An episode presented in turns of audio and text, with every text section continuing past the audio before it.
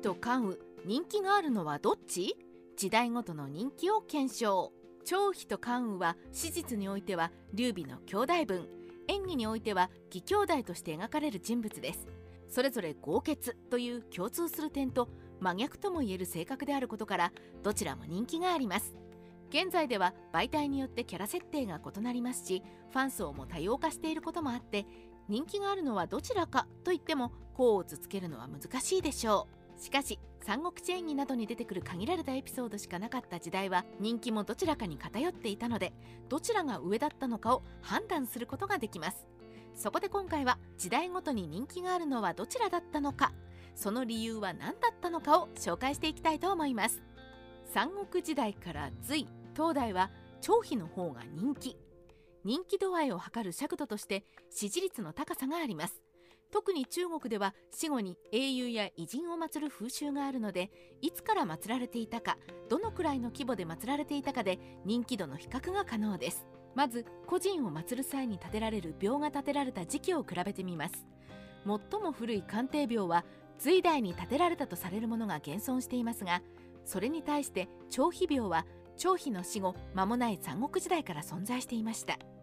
張飛が早期に祀られた理由龍禅は260年に関羽や張飛など主だった人物に送り名を追号していて関羽は総北公張飛は関公と呼ばれるようになります。追号された事実だけを見ると大したことではないように思えるのですがその送り名に注目すると張飛が関羽よりも先に祀られた理由が見えてきます。関羽の総北公とは名はあるものの実が伴わないという微妙な意味であるのに対し張飛の関公とは荒っぽい性格ではあるものの困った時には民衆を助けてくれる雷を司る神様の名前です。この送り名のおかげで張飛は以降長官大帝などと呼ばれて民間で神様として祀られるようになります。東大に張飛を中心とした物語が多く生まれる。神様として祀られるようになった張飛は民衆の中で人気の存在となりました。東大の長期的な平和の中で三国志に関するさまざまな物語が生まれていくのですがその際に張飛に関するものも増えていきます。例えば当時の教示史の中でもその名前が読まれていますし東大の戯劇を研究した「闘技楼」という本でも東大に張飛を題材とした劇があったことが記載されています。こうした話が元になって後の三国志平和や演芸とつながっていきました。三国志平和で張飛の人気はピークに。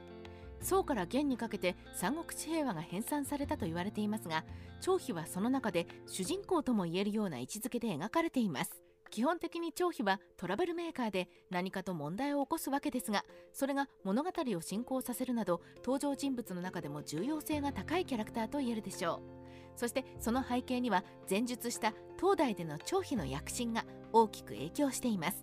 また現在でこそ在神として有名な関羽ですが平和の冒頭では無一文として描かれるなどお金とは無縁のイメージ。逆に張飛は金持ちのボンボンで関羽や劉備に酒をおごるシーンが描かれています。こうした描写はそれ以前に肉を売っていた張飛を在神とする信仰があったことが要因です。しかし筆者としてはこの辺りが張飛人気のピークだったと考えています。関羽が在神や守護神として祀られ始める。宋から元にかけて関羽は民間の中で在神として信仰されるようになり皇帝からは国家を守る守護神として祀られるようになります。一応現代には張飛も11代皇帝のトゴンテルムから加増を受けていますが関羽はそれをはるかにしのぐ回数で加増されています。明清代に人気が逆転。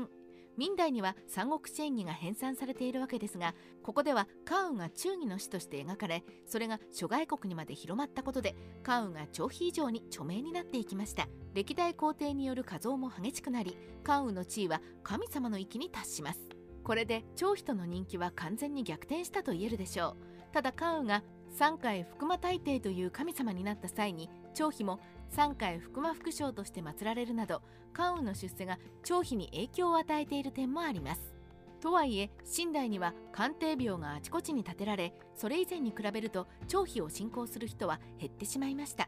台湾でも以前は比較的多かった張飛廟も現在では一部の流派や地域で祀られる程度となるなど規模の縮小が見られます。三国志ライター TK の独り言聖地の三国志では関羽も張飛も驚くほど記載が少ないです。つまりそれだけネタがない状態だったわけですが三国志平和と演技を経て張飛と関羽はさまざまなエピソードを持つ魅力的な人物となり現在のイメージ確立へとつながっています。これは東晋以降に廃将士が注釈した生死をもとにしてさまざまな物語が生まれたためです。結果的に関羽と張飛どちらが人気だったのかというと筆者としてはやはり後半の伸びが凄まじかった。関羽に軍配を上げたいと思います。ただいずれも拮抗していた時期があるのは確かなので勝ち負けは個人個人の捉え方次第になります。皆さんは関羽と張飛どちらが人気だったと考えますか？